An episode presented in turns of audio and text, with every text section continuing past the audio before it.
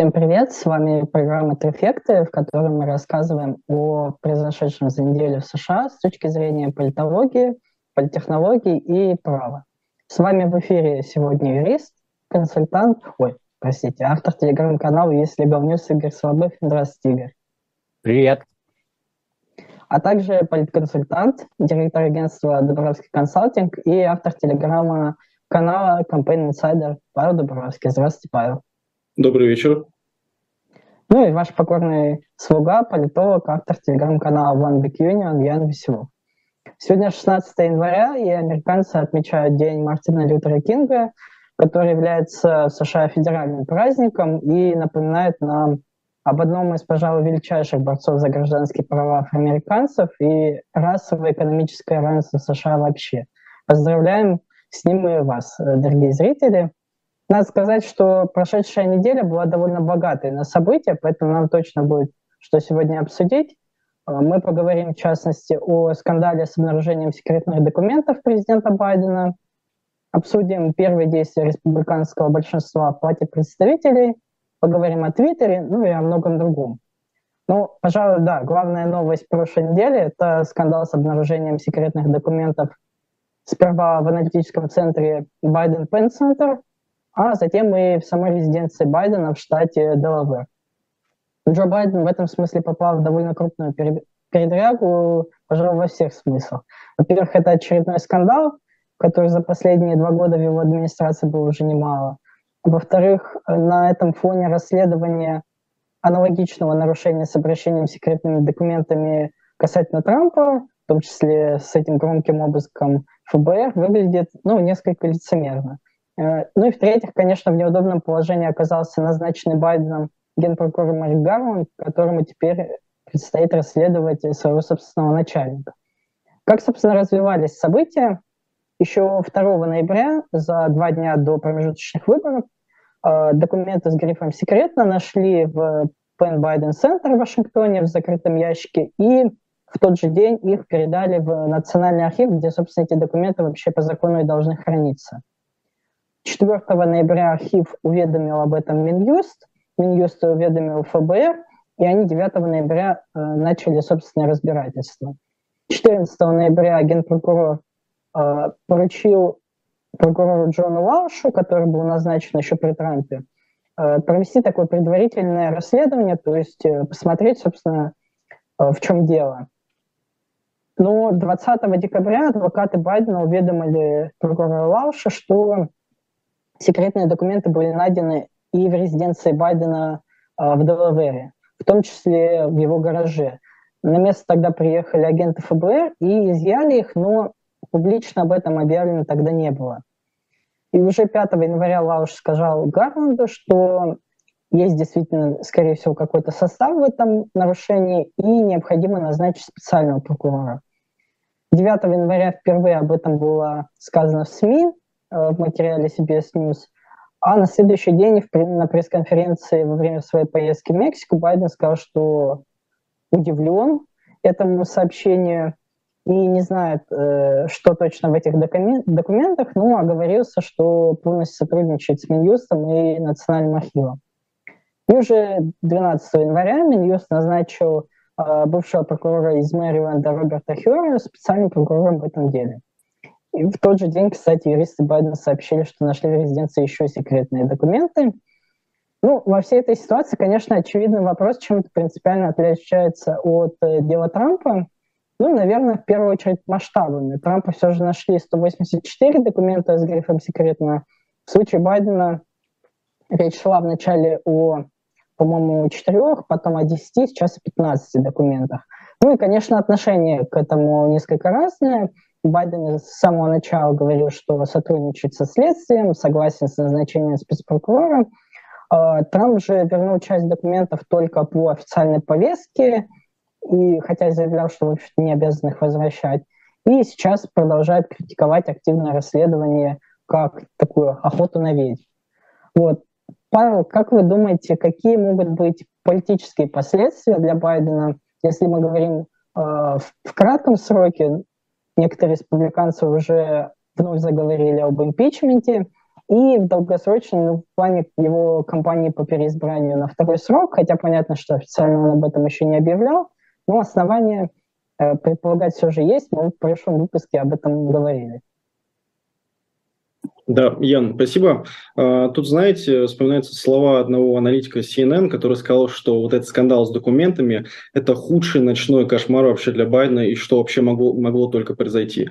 И вообще, хотя в Штатах есть такая давняя традиция, начиная с Уотергейта, а, постоянно назначать специальных прокуроров против каждого, собственно, президента, за исключением, по-моему, Барака Обамы. Вот эта ситуация, она в целом, наверное, показывает проверку э, репутационного института вообще президентства и в целом вообще работы публичных институтов США. Мне кажется, кажется, что главный вопрос будет именно в этом, если так, ну, прям философски подойти обширно. И несмотря на то, что есть две стороны этого вопроса, как бы про Байденовская и, скажем так, нейтральная-про Трамповская, мне кажется, что сейчас превалирует в общественном мнении именно позиция такого нейтралитета. Почему? А, потому что позиция про Байдена, она предполагает вот те самые аргументы, которые перечислили вы, что а, Байден сотрудничал, сотрудничает с расследованием, что Байден добровольно рассказал о втором и третьем пакете документов, и также, что Байден в целом не отрицает самого факта, факта, что эти документы были найдены, собственно, у него. В отличие от него, Трамп на протяжении целого года рассказывал и официально отвечал публичным органам власти, федеральным органам власти, что никаких документов у него нет, и что вообще э, он никогда не брал никакие секретные документы, и ничего у него не присутствует. Здесь как бы есть отличие между этими двумя позициями. И как раз вот э, в защиту вашего тейса о масштабе, о том, что у Трампа было там 182 или 184 документа, а у Байдена 10-15, э, мне кажется, что вот медиа, тот вот, публичный нарратив, который сейчас существует вокруг Байдена, он скорее встал на позицию именно самого Джозефа Байдена и говорит о том, что у него были причины хранить эти документы, что он тогда был все-таки не президентом, это было после его а, вице-президентства. Но глобально, вот судя по тому, что происходит по соцсетям, нейтральные избиратели относятся к этому очень негативно. Для нейтрального избирателя эта ситуация говорит о лицемерии. Почему? Потому что если мы посмотрим на то, как э, вообще государственная машина подходила к расследованию Трампа, и как она подходила и подходит сейчас к расследованию, собственно, ситуации вокруг Джозефа, Джозефа Байдена, то выглядит, честно говоря, это немножко по-разному. А, и, собственно, тот вопрос, который Трамп задал в своей социальной сети, там, правда, а, а будут ли, собственно, обыски в доме у Джозефа Байдена, будут ли обыски, собственно, в Белом доме, он на самом деле нашел большой такой отклик среди не только избирателей Дональда Трампа. И вообще вся эта ситуация вот после и Twitter Files, и того, что вскрылось вокруг э, э, запрещенной в России организации террористической мета, что она запрещала и там категоризировала, цензурировала определенные темы, э, вот эта концепция Lie, которую мы обсуждали несколько выпусков подряд, она как раз снова находит свое подтверждение. И, собственно, вот я бы сделал несколько выводов. Первый вывод это о том, что э, сторонники Дональда Трампа очередной раз убедились, что в отношении их э, там, бывшего экс-президента э, есть определенный флер лицемерия. А, второй вывод, что сторонники того, что существует Deep State, они получили сейчас новый, новый буст, новое ускорение тому, что следующая избирательная кампания президентская, она будет носить как раз вот вопрос буквально, ну не жизни и смерти, но вопрос э, важного подхода к своему будущему с точки зрения того, что будет дальше в США. И, наверное, такой еще третий вывод, что э, республиканцы вот в этом новом 118-м созыве, как мне кажется, они постараются все-таки прийти к попытке импичмента Джозефа Байдена, и как раз вновь созданные комитеты и вновь со, э, принятые правила 9 января по регулированию, собственно, законодательных процессов и вообще работы процессов Палаты представителей, они как раз говорят тут в пользу того, что и новые комитеты будут, и субкомитеты будут, и, соответственно, они будут расследовать всю деятельность, которая касается Джозефа Байдена. И в целом тут, знаете, еще можно подойти с позиции того, что э, происходит медийно, вот именно с нарративом вокруг Байдена. Если мы посмотрим э, мейнстримные СМИ, Washington Post, New York Times, CNN, Политика, Axios и прочее, мы увидим нарратив оправдания Джозефа Байдена, и, честно говоря, это очень сильно смущает, потому что ну, аргументация выстроена обычно на трех китах. А, первое, как вы верно заметили, это объем, то, что документы все-таки у одного там 180, у второго там 15. Второе, это то, как они оба относились, собственно, к сотрудничеству с там, государственными органами, как они в целом взаимодействовали по этой ситуации вообще с СМИ и с публичностью. Но есть два факта, которые говорят в пользу того, что ну, Джозеф Байден должен, э, скажем так, испытать все то же самое, что, должен, что испытывал и испытывает сейчас Дональд Трамп. Первое – это то, что факт об этих документах э, впервые вообще был известен 2 ноября То есть он был не сейчас ну, появился в январе, он был впервые, о нем сказали 2 ноября. А, это ситуация вокруг мидтермсов, то есть когда проходили промежуточные выборы. И этот факт был, э, скажем так, замят. А вторая дата – это 20 декабря, когда, собственно, второй пакет документов, о нем тоже стало известно. И несмотря на это, есть еще, как бы, собственно, обобщающий такой третий факт, что и в той, и в той ситуации на документах есть гриф э, топ-секрет, то есть совершенно секретно, и они были использованы и находились вне помещения, где, собственно, предполагалось их использовать. И факт и там, и там есть. Вопрос, является ли это, собственно, с юридической точки зрения вот именно там, правонарушением или нарушением законодательства, э, здесь, я думаю, нас дополнит Игорь, но есть вот такой обобщающий итог, есть такая хорошая книга Пола Экмана «Психология лжи». И вот там вот с точки зрения того, что такое вообще ложь, э, дается, дается два определения. Первое – это искажение фактов, то есть ситуация, как было с Дональдом Трампом, когда он публично заявлял, что у него нет никаких секретных документов. И второе – это умалчивание. То есть вы утаиваете ту информацию, которая, по идее, публична и которую, скорее всего, там знает там, часть электората или вообще кто-либо знает. И вот с точки зрения вот такого подхода там, психологического можно, как мне кажется, сделать обобщающий вывод, что и в той, и в той ситуации у нас есть ну, скажем так, задатки правонарушения, и они должны быть расследованы абсолютно одинаково. И вот что касается еще, собственно, э, самого расследования, то на самом деле сейчас два ведется. Первое – это как раз расследование специального прокурора, а второе – это то, что происходит в Палате представителей. Там, по-моему, глава комитета по надзору в Палате представителей начал собственное расследование. Он задает очень интересные вопросы. Первое. Почему, когда Дональда Трампа расследовали, то этот национальный архив, он сразу публично заявил о том, что Трамп совершил правонарушение. Но в ситуации с Джозефом Байденом этот архив молчал на протяжении более чем там, двух месяцев. Это первый вопрос. Второе. Почему, когда, а, собственно, Джеймс Комер как раз возглавляет этот комитет, Почему, когда он отправил официальный запрос, ему ничего не ответил Национальный архив? И, собственно, сейчас он как раз занимается этим расследованием. И вот то, что вот из недавнего я смотрел, он сказал, что к 24 января будет первая порция информации, которую он официально запросил у правительства. Мне кажется, что 24 января мы сможем получить первую такую толику информации и понять, собственно, а, что происходит и как это дальше может развиваться. Но такой итог, а, если в целом а, мне кажется, что эта ситуация скорее сыграет в пользу Трампа с точки зрения его шансов на праймерис. Оно объединит вокруг него электорат. Более того, оно еще очень сильно ударит по рейтингу непосредственно Джозефа Байдена, особенно среди сомневающихся избирателей.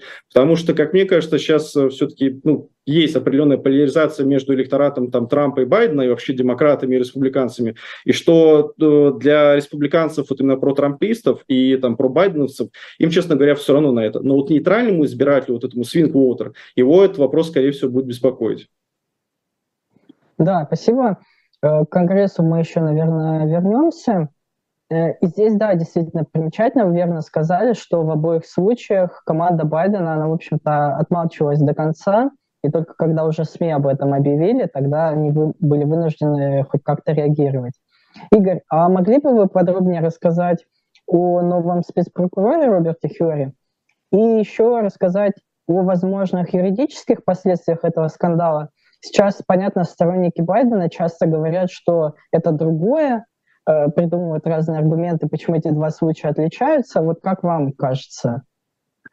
А, да, Ян, спасибо. Но а, у меня тут такие э, смешанные, смешанные а, впечатления и ощущения, потому что, с одной стороны, я с вами, коллеги, не соглашусь, что неважно, 10 документов или 150, даже если один документ секретный, да, то это уже достаточно для того, чтобы там начать проверку.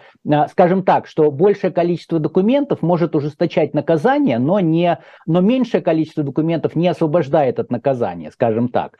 Это э, как, как мне кажется. Поэтому с этой точки зрения зрения Байден, конечно, ну, что называется, попал, потому что э, вот сейчас ровно то же самое, что говорили про Трампа, говорят про него. Но при всем при этом я э, считаю, что это действительно другое, и могу объяснить почему. А, вот если вкратце, да, Павел, Павел это сказал про то, что а, Байден сотрудничает, да, я хочу напомнить, как обстоятельства выглядели с Трампом. Потому что с Трампом он в январе 22 года, 20 2021 года он уехал из Белого дома, соответственно, потом целый год Национальный архив просил его вернуть документы, он ничего не делал, не возвращал. А, только лишь в январе 22 года, то есть через год, он, он вернул документы, те самые там 15 коробок. Вот. Когда Национальный архив увидел, что там есть секретные документы, то он вовлек Министерство юстиции ФБР, А, и потом начало происходить самое интересное, да, когда ФБР попыталась э, и вместе с Минюстом а, они нашли доказательства того, что у Трампа содержится еще, цитата, коробки а, с секретными документами. То есть даже не коробка, а коробки. Это, это я рассказываю по а, позиции, а, которую, которую занимал Минюст в судебных делах, когда Трамп пытался признать вот незаконным этот обыск и назначить специального мастера. И с учетом того, что вторая сторона, я имею в виду адвокаты Трампа, это не опровергали, ну, я делаю вывод, что на позицию Минюста можно опираться. Так вот, получается, что в мае 22 года Минюст э, пошел, собрал большое жюри, и большое жюри э, вынесло повестку. То есть у большого жюри есть два вида повесток. То есть одна это допросить кого-то, вторая предоставить документы. Так вот, большое жюри вынесло повестку, что Трампу необходимо передать документы э, с маркерами секретности. То есть не секретные, да, у нас там был спор, секретные документы, не секретные, с маркерами секретности. Так вот, э, после этого э, уже была эта повестка направлена, да, напомню, что это в мае месяце было. Только через месяц, 2 июня, адвокаты Трампа сказали, что да, окей, мы готовы вам передать документы. 3 июня там три агента ФБР и юрист э, Минюста приехали, приехали к Трампу домой, э, забрали документы, и юристы Трампа расписались, что все, нет больше документов. Значит, соответственно, точка поставлена. И уже потом, в начале августа, э, прокуратура обратилась э, с э, ордером на обыск к судье, предоставив доказательства, что у Трампа есть еще документы. Ну, то есть, с моей точки зрения, все-таки ситуации разные. И действительно, Трамп, он уклонялся и юридически, и технически, и по-всякому. Да, Байден этого не делает, но вопрос в том, а, все равно достаточно ли вот этих действий Байдена для того, чтобы а, его освободить от ответственности. С этим как раз и будет разбираться а, специальный прокурор. По поводу прокурора Роберт Хер, а, значит, смотрите, в американской федеральной прокуратуре есть два типа назначенцев, два, два типа прокуроров, да, это политические назначенцы и то, что называется карьерные прокуроры. То есть в чем отличие? Карьерный прокурор – это человек, который приходит работать, ему не важно, какая администрация, республиканская, демократическая, он работает и делает свое дело.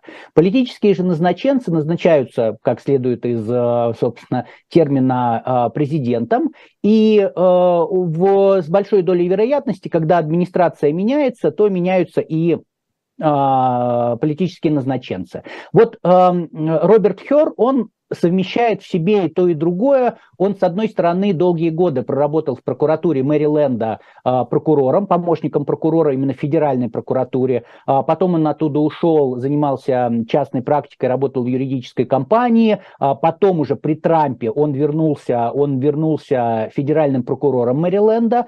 И при этом очень интересно, что, ну, мы видим, что, с одной стороны, Трамп его, получается, что назначил, да, и когда было согласование его кандидатуры в Сенате, то а, там то ли единогласно, то ли каким-то подавляющим большинством а, его кандидатура была согласована. То есть я к тому, что Хер действительно такой профессионал, который устраивает и республиканцев, и демократов. При этом у него очень большой опыт, он работал, а, как я сказал, и в прокуратуре, и в юридическом бизнесе, он был клерком у одного из судей Верховного суда, он был клерком у судьи Алекса Казински, это такой уникальный, уникальный американский судья, как-то я рассказывал а, в своем канале, с одной стороны, ну там противоречивый, но уникальный.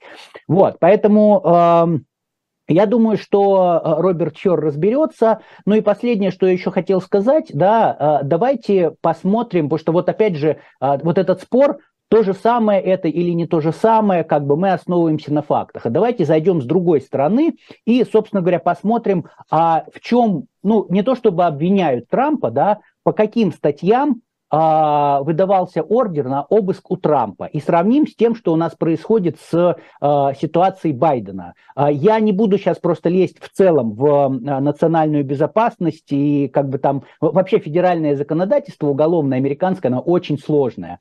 Я как-то в канале даже рассказывал про Твиттер-аккаунт называется Federal Crime of, of the Day, типа федеральное преступление дня. И там вот э, автор этого, автор этого аккаунта, он каждый день выкладывает какое-нибудь федеральное преступление, и иногда это там, ну, совершенно волосы дыбом встают, э, кто это придумал, зачем это придумал, ну, то есть очень много статей в э, федеральном уголовном законодательстве. Но если мы обращаемся к обыску у Трампа, то обыск проводился по трем статьям. Первая статья – это у нас, а, получается, глава 18 сборника законов США, статья 2071. Так вот, эта статья, я себе просто выписал, да, она предусматривает ответственность за умышленное и незаконное сокрытие, удаление, искажение, уничтожение или попытка совершить этих действий а, с документами, которые находятся в распоряжении чиновника. Это я, естественно, упростил, как бы там статья намного больше. Обратите внимание, да, первые два слова, умышленное и незаконное. То есть сейчас как раз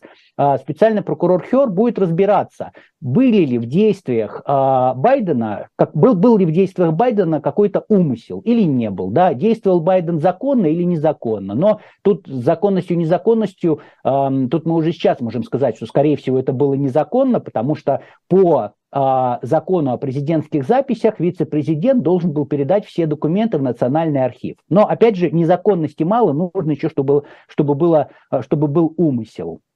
А, по этой статье, кстати, пока вот смотрел, себе выписал, что наказание до трех лет лишения свободы, а самое главное, это дисквалификация от любого публичного поста в США.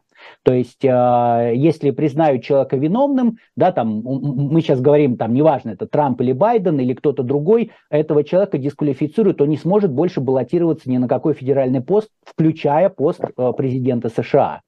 Следующая статья, по которой э, обвиняли, ну, неправильно говорить, не обвиняли Трампа, получали ордер на обыск у Трампа, это была статья, главы, глава 18 а, сборника законов США, статья 793. То есть это уже идет закон о шпионаже, там очень много информации, связанной там с э, тем, что каким образом э, передается информация другим странам, как это наказывается. Э, у нас такого нету. Э, кто-то говорил про Трампа, что вот он там кому-то передавал информацию. Это, а, ну, это по сути дела конспирология. Да? Никаких фактов сейчас, что Трамп кому-то информацию передавал, у нас нет. Ну, предположения, как бы будут факты, будем обсуждать.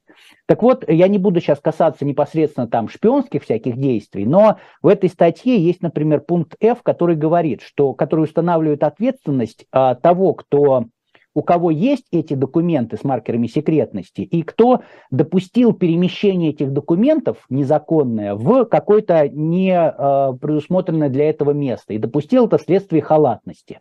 Вот опять же, ну потенциально к Байдену это подходит, как бы вот э, э Роберт Хер будет устанавливать, была это халатность, не была. Вот, особенно интересно здесь, но это только к Трампу относится, пункты И и Д, они говорят о том, что ответственность наступает, если а, у лица какого-то законно находятся документы, он получил запрос о их возврате, документы с маркерами секретности, вот он получил запрос и не вернул эти документы. То есть это вообще отдельный состав, Пока, во всяком случае, мы не знаем, а, было ли такое у Байдена, но с учетом того, что у нас периодически что-то возникает, что у него нашли то здесь, то здесь, то еще где-то, может быть, какие-то новые обстоятельства будут. Ну и последнее, а, да, кстати, по а, вот этой статье лишение свободы до 10 лет, то есть это все достаточно серьезно. И последнее основание, по которому проводился обыск у Трампа, он к Байдену не имеет отношения, это глава 18 статья 15-19 уничтожение, изменение или фальсификация записи во время федерального расследования. То есть, опять же, здесь, э, как бы, во всяком случае, у нас нет сейчас фактов говорить, что к Байдену это имеет отношение, но это самая тяжелая статья из всех, потому что по ней наказание до 20 лет лишения свободы. А, и вот с этой точки зрения, эта э, э, ситуация с Байденом, она действительно другая. Может быть, мы чего-то не знаем, может быть, мы узнаем, что ФБР на самом деле направило запросы, и Байден ответил, что у него нет документов, а потом они нашлись. Ну, будут такие факты, будем отслеживать и рассказывать о них. Но пока же я хочу сказать, что вообще любые вопросы, связанные с э, секретными документами и с национальной безопасностью, к ним в Америке относятся очень серьезно. Я, например, в канале рассказывал про дело сотрудницы Министерства обороны, Лаварелла ее фамилия, а она в 2020 году работала ассистентом, ее направили в командировку на Филиппины, и там она, находясь в командировке из так сказать, воинской части, условно говоря, а, она взяла секретные документы в отель. Об этом стало известно э, на, на выходные, просто чтобы с ними поработать. Об этом стало известно руководству, ее немедленно отозвали. Через три месяца у нее на рабочем месте провели обыск, нашли блокнот с записями, которые она вела во время секретных совещаний. И в итоге как бы вот даже нахождение этого блокнота у нее на рабочем месте все равно было признано нарушением а, вот это вот Э, режиме секретности. В итоге она получила три месяца тюрьмы. То есть эти нарушения, они серьезны, вне зависимости от того, что, кто их совершил, Байден э, или, или э, Трамп. Поэтому, ну, посмотрим, что скажет э, прокурор, специальный прокурор. Его назначили специально, чтобы не было давления на э, генерального прокурора, который, как упомянул Ян, получается, что его назначил Байден, и Байдена же нужно расследовать. Ну, посмотрим. Спасибо большое, Игорь. Я только перед тем, как мы перейдем к следующей теме, я пару слов скажу, наверное, в защиту и Байдена, и Трампа, э, потому что вот эта система сама э, классификации секретных документов, она появилась в конце Второй мировой войны, по сути. Вот. И, а до этого довольно часто президенты после окончания срока забирали с собой всевозможные документы, делали из них личные библиотеки, иногда публичные, иногда не публичные – только после Вотергейтского скандала с участием Ричарда Никсона был принят этот закон о президентских записях а, в 70-х годах.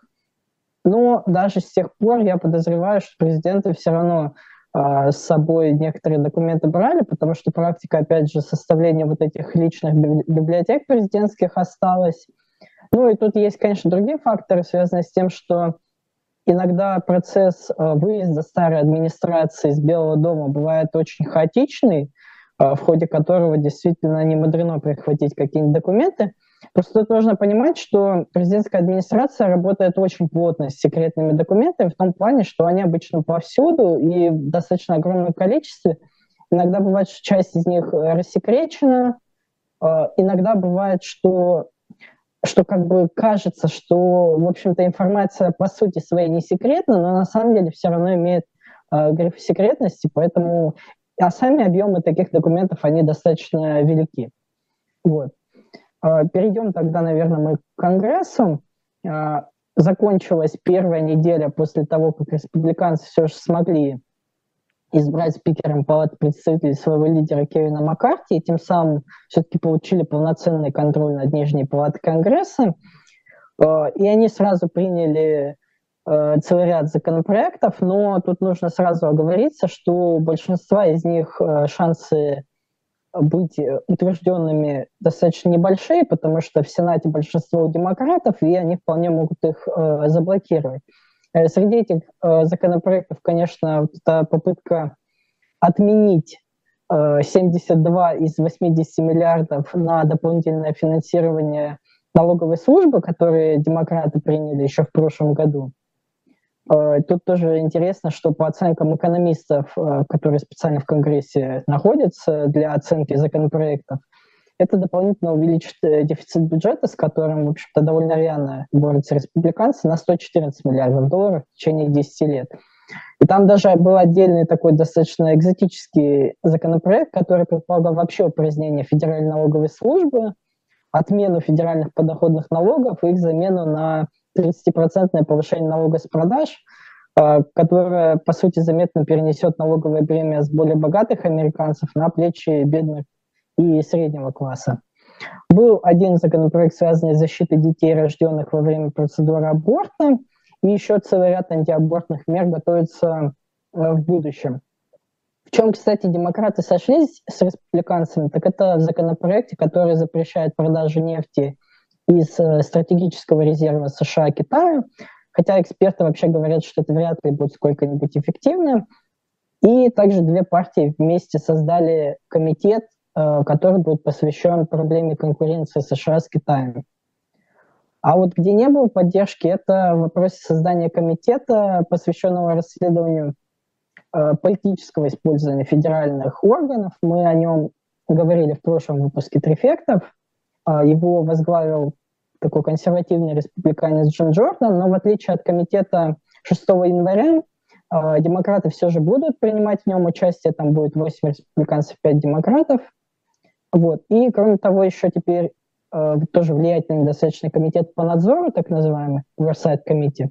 Его, э, как правильно сказал, возглавил конгрессмен Джеймс Комер. Мы, я думаю, мы его имя еще услышим э, не раз в ближайший год. Э, он уже начал делать запросы о предоставлении информации по там достаточно большому спектру вопросов, связанных, допустим, с выводом американских войск из Афганистана. Я лично думаю, что это будет такой, знаете, аналог расследования о Клинтоне и Бенгази при Обаме. Э, о семье Байдена, в том числе его сына Хантера. Там сейчас, кстати, обсуждают, э, жил ли или снимал в аренду как раз вот этот дом, в котором нашли секретные документы. Э, связанный с охраной границ. Ну, там очень много всяких запросов было. И да, Коммер сказал, что, возможно, будут и повестки, связанные вот как раз с секретными документами Байдена. Э, и также еще был отдельный подкомитет, связанный с криптовалютами. Республиканцы вроде как хотят тоже плотно взяться за этот вопрос. Э, Павел, как вы думаете, в чем вот смысл принимать законопроекты, которые заранее обречены, которые не могут пройти в Сенат. И что вы думаете вот о, об этих комитетах? Э, как, какие их могут быть последствия? Ну, тут, знаете, можно вспомнить, как э, Маккарти год назад заявлял, что нет никаких обоснований для импичмента, собственно, Байдена, он ничего такого не сделал, и посмотреть на то, как республиканцы вообще в целом и вся партия ведут себя вот в этом 118-м созыве. Мне кажется, что как раз вот их задача – это дойти до импичмента и, собственно, через все эти различные комитеты по расследованиям показать, что там демократическая партия, э, сам Джозеф Байден, они как бы вот biased, есть такой термин, то есть у них есть какая-то там адженда и, и прочее прочее. Собственно, что касается законопроектов, то тут электоральная сугубо задача показать, что пока как бы, республиканцы не контролируют вообще и Белый дом, и Сенат, и что угодно, вообще все государственные органы, и там, из, где избранные лица, не избранные, назначенные, то, соответственно, повестка республиканцев не пройдет. Это нужно для мобилизации своего электората, потому что кампания президентская, она на самом деле уже началась как раз сейчас в 2023 году. И вот этот скандал вокруг Джозефа Байдена, он как раз очень сильно подпортил э, шансы, собственно, самого Джозефа Байдена Байдена, ну, пока временно, вот если анализировать на сегодняшний день, через месяц все может там на 360, на 180 градусов поменяться. Но вот сильно подпортило на самом деле. И вот как многие политаналитики, они как раз пишут, что все-таки это действительно ночной кошмар для него. А задача республиканцев как раз показать, что, смотрите, вот мы уже создали несколько комитетов. Мы вам обещали, что мы будем копать под Байдена. Помните, мы на одном из первых выпусков обсуждали, собственно, итоги как раз выборов промежуточных и пришли вместе к выводу, ну, как мне кажется, что как раз вот республиканцы не говорили не про проблемы, они говорили про Байдена. И сейчас так сложилось, что как раз они продолжают говорить про Байдена, но в этот раз с запросом избирателей это ну, сходится немножко, чуть-чуть как бы больше, скажем так. Но опять же, посмотрим, как все-таки будет ли экономическая там повестка доминировать, начиная с весны и там, соответственно, следующей кампании.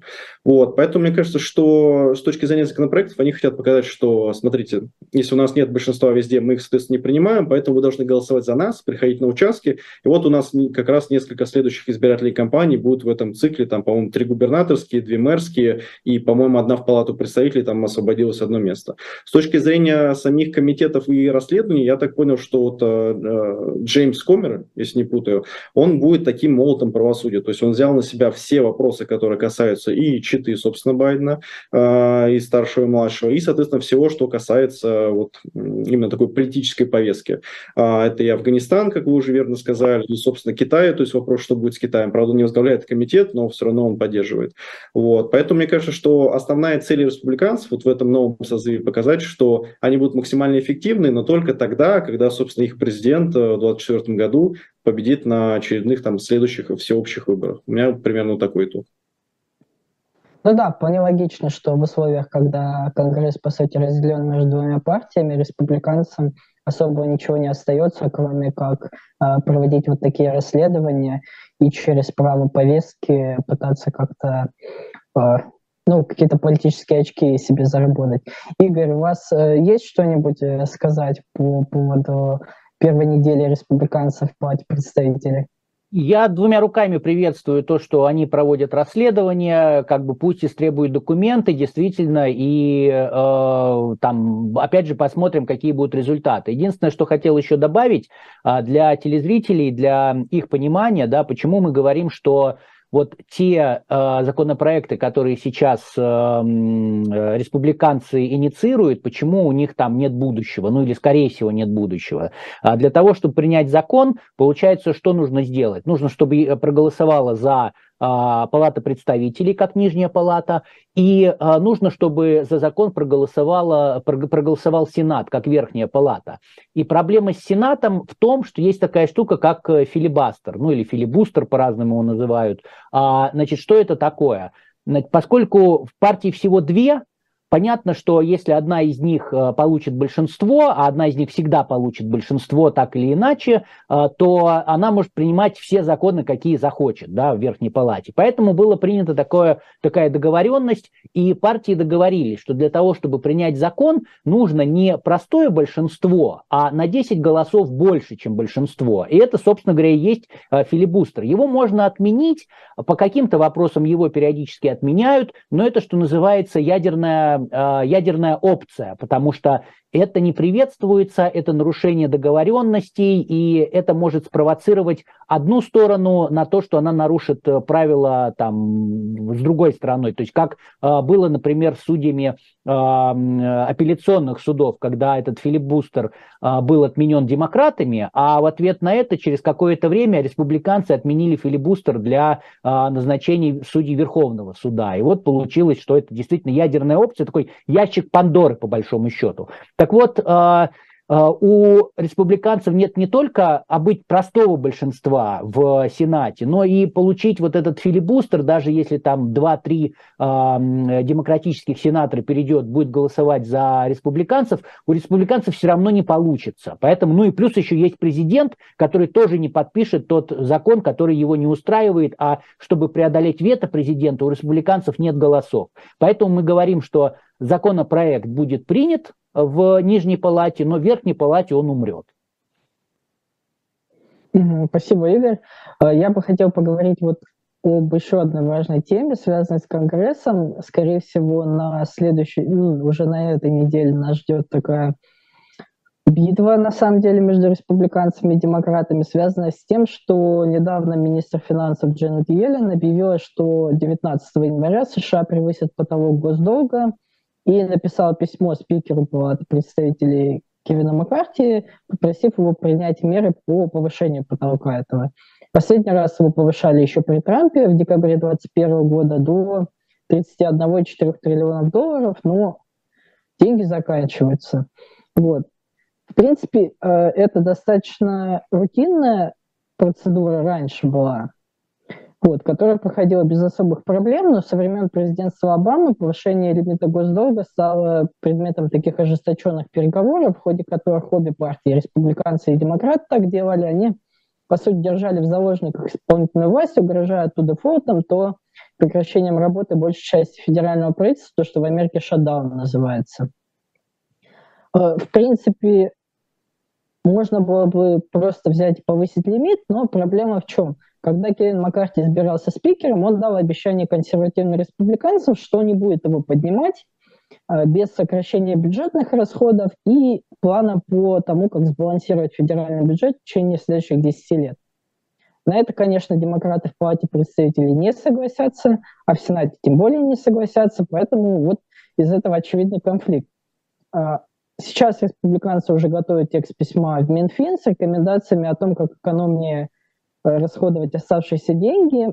Э, согласно черновику этого письма, приоритетом должны стать выплаты по долговым облигациям, крупным держателем которых, кстати, являются китайские банки, которых республиканцы очень не любят, по пенсиям в рамках Social Security, медстраховки для пенсионеров Medicare, пособия ветеранам, ну и, конечно же, расходы на Пентагон.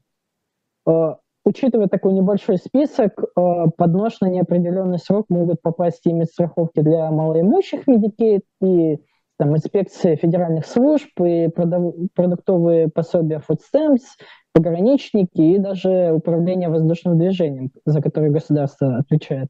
Но подобное письмо, оно, конечно, носит рекомендательный характер. Если его не примут как законопроект, то, как я сказал выше, здесь ограничение в том, что демократы в Сенате не захотят за это голосовать.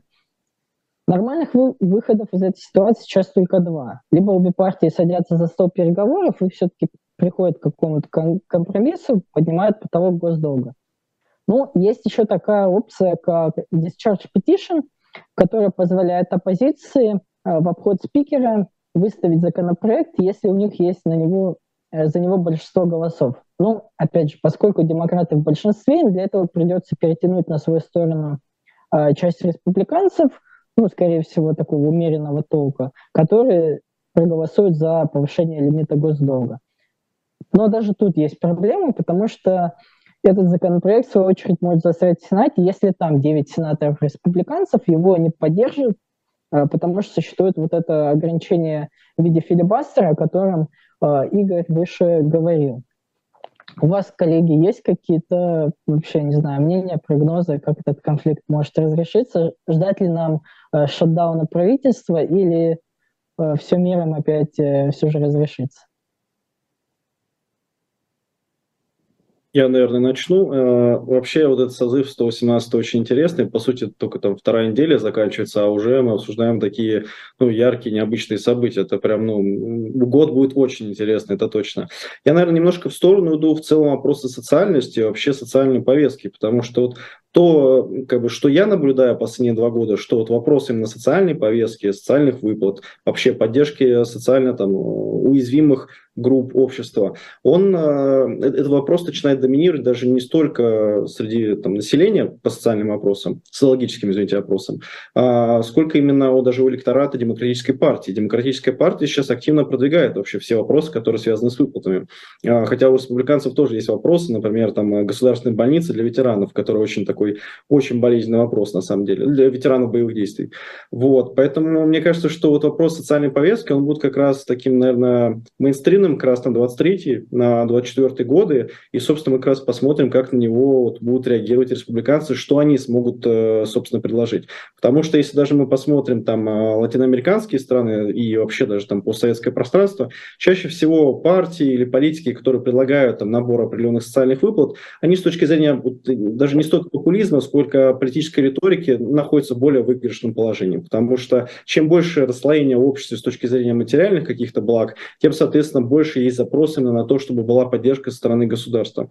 И сейчас с точки зрения там, электората, особенно молодого, молодых поколений, э, там, Z, э, и, собственно, ну, прошедших уже миллениалов, а мне кажется, что запрос на социальную поддержку, он высок, как, собственно, как никогда. Поэтому в этом плане демократы, как мне кажется, среди молодого поколения или даже поколения до там, 30-35 лет, они в целом выглядят, наверное, более симпатично с точки зрения вот электората.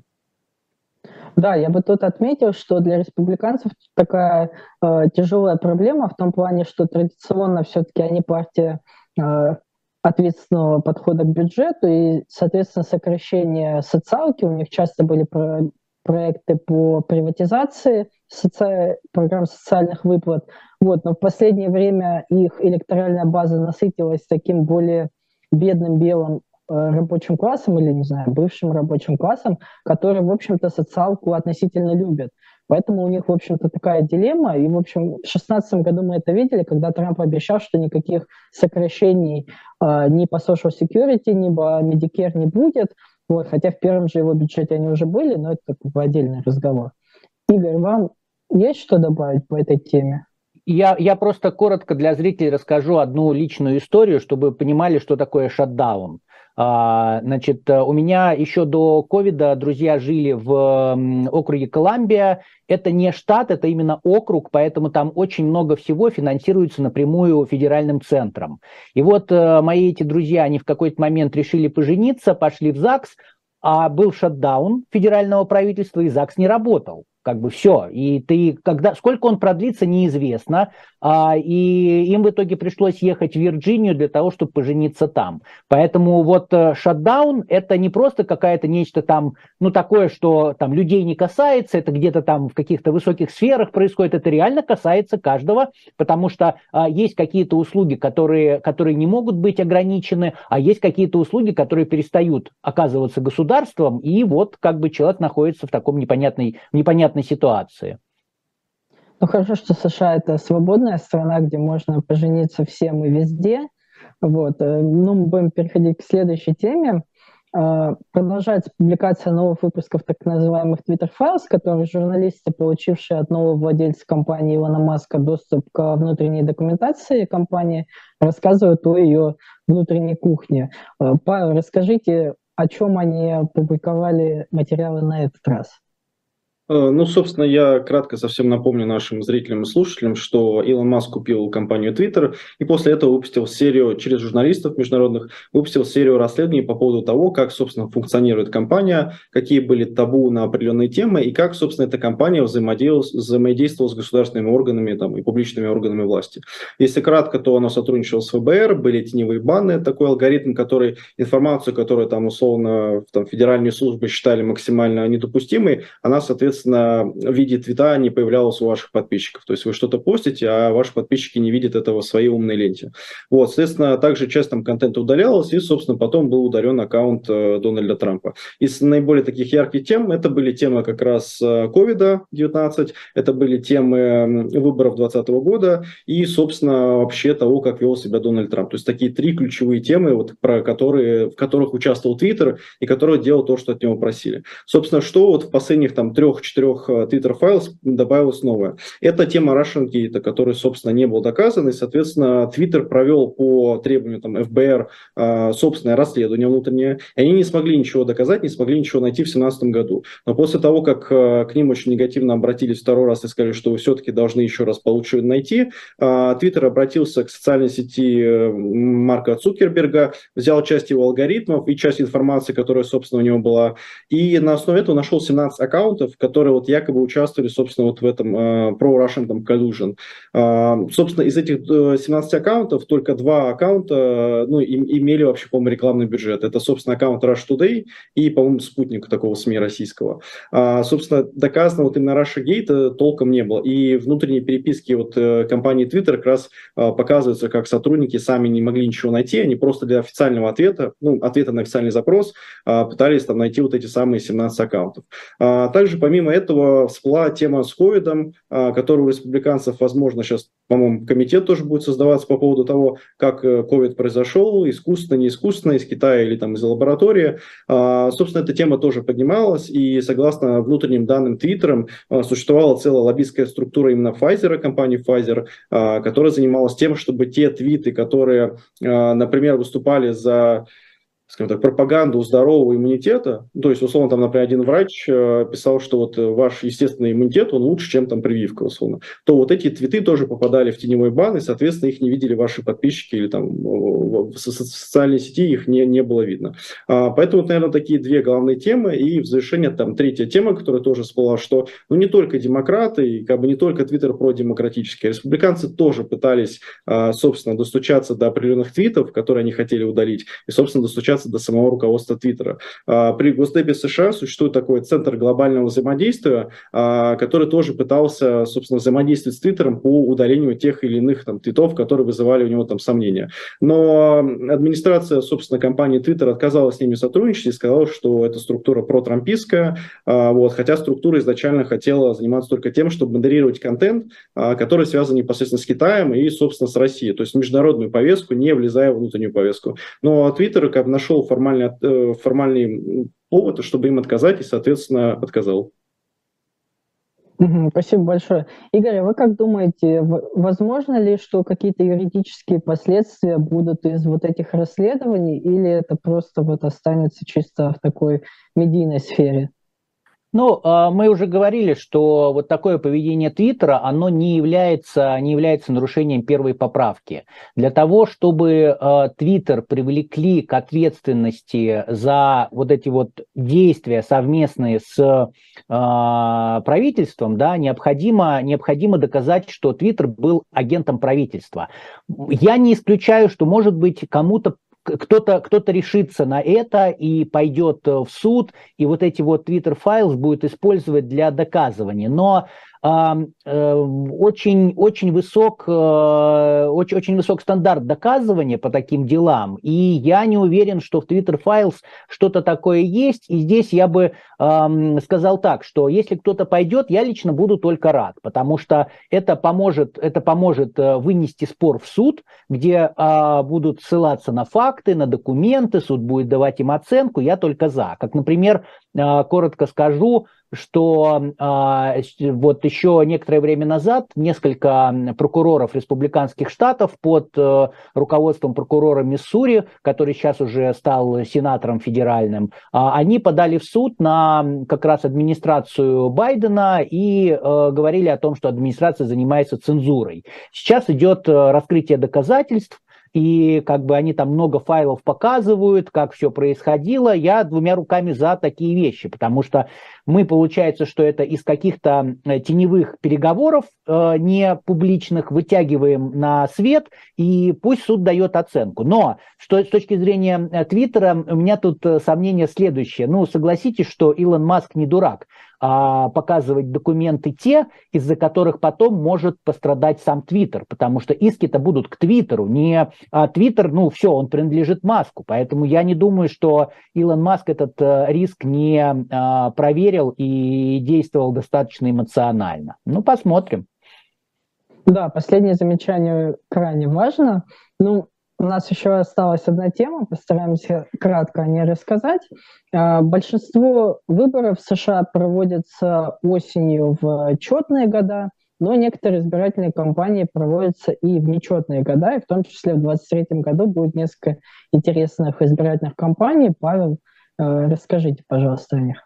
Да, если совсем кратко, то будут избирательные кампании, собственно, губернаторов штата Кентукки, Луизиана, Миссисипи, а также выборы мэра, по-моему, Чикаго и Филадельфия. Что интересно, что Кентукки красный штаб, э, штат, где Трамп в 2020 году выиграл, но губернатор там при этом сейчас демократ. Это, по-моему, как раз Энди Бэшер. Он как раз в 2019 году выиграл, и там а, разница составила, там, по-моему, меньше 6 тысяч голосов. То есть интересная кампания, может быть.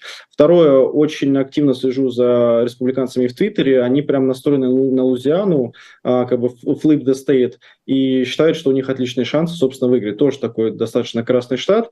А, вот, там действующий демократ-губернатор не может переизбираться, потому что уже два срока было, ну, ограничения есть по срокам. Соответственно, энтузиазма среди демократов особо пока не вижу, то есть нет такого ярко выраженного там одного или там двух кандидатов. Но республиканцы настроены прям точно побеждать в этом штате. Мне кажется, это будет, наверное, одна из самых таких интересных кампаний вот э, в грядущем электоральном сезоне. И, собственно, еще Миссисипи есть республиканец, э, наверное, губернатор а, с самым вообще низким рейтингом одобрения своей работы в США, Т3, вот, у него сейчас он идет на второй срок, и против него, возможно, будет избираться родственник Элвиса Пресли, Брэндон Пресли. Вот, то есть посмотрим, как вообще, а, причем, ну, настоящий реально прямой родственник, посмотрим, как, собственно, вот эта известная фамилия и, возможно, капитал этой фамилии поможет или, наоборот, не поможет во время избирательной кампании. И в завершение еще пройдут выборы Палату представителей Вирджинии Вирджинии. Они будут, кстати, уже совсем скоро, 21 февраля.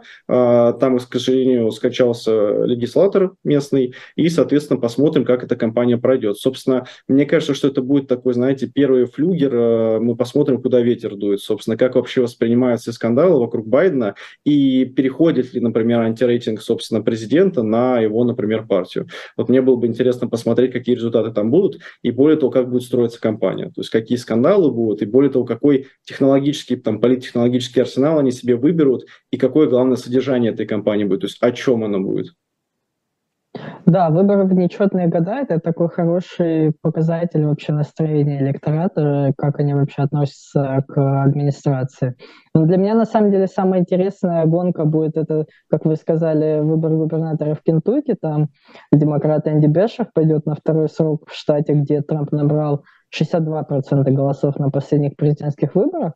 Но у самого Бешара, кстати, рейтинг одобрения 59%, то есть э, очевидно, что часть республиканцев все-таки устраивает его в качестве губернатора. Вот он недавно э, хвалился тем, что фабрика Ford открыла компания Ford открыла фабрику электроаккумуляторов э, в штате, а сам вообще Бешер продвигает активную легализацию марихуаны в штате, легализацию ставок на спорт, и сейчас э, тоже работает активно над повышением зарплат для учителей, потому что прошлый губернатор, республиканец Мэтт Бевин, он очень активно воевал с учительскими профсоюзами, там такие очень агрессивные митинги были перед его офисом, ну и вот он в итоге проиграл Бешера. И да, касательно Луизианы, мне кажется, демократов тоже иногда вот получается все-таки избирать таких умеренных кандидатов в консервативных очень штатах, в той же Луизиане, в Кентукки, в Северной Каролине. Вот в Канзасе тоже были очень интересные выборы этой осенью. Так что да, будем активно за этим наблюдать. Вот. Ну, спасибо всем, кто нас смотрел и слушал. С вами была программа «Трефекты». Дубравский, Слабых, Веселов. Э, до следующей недели. Всем пока. Всем пока. Всем пока.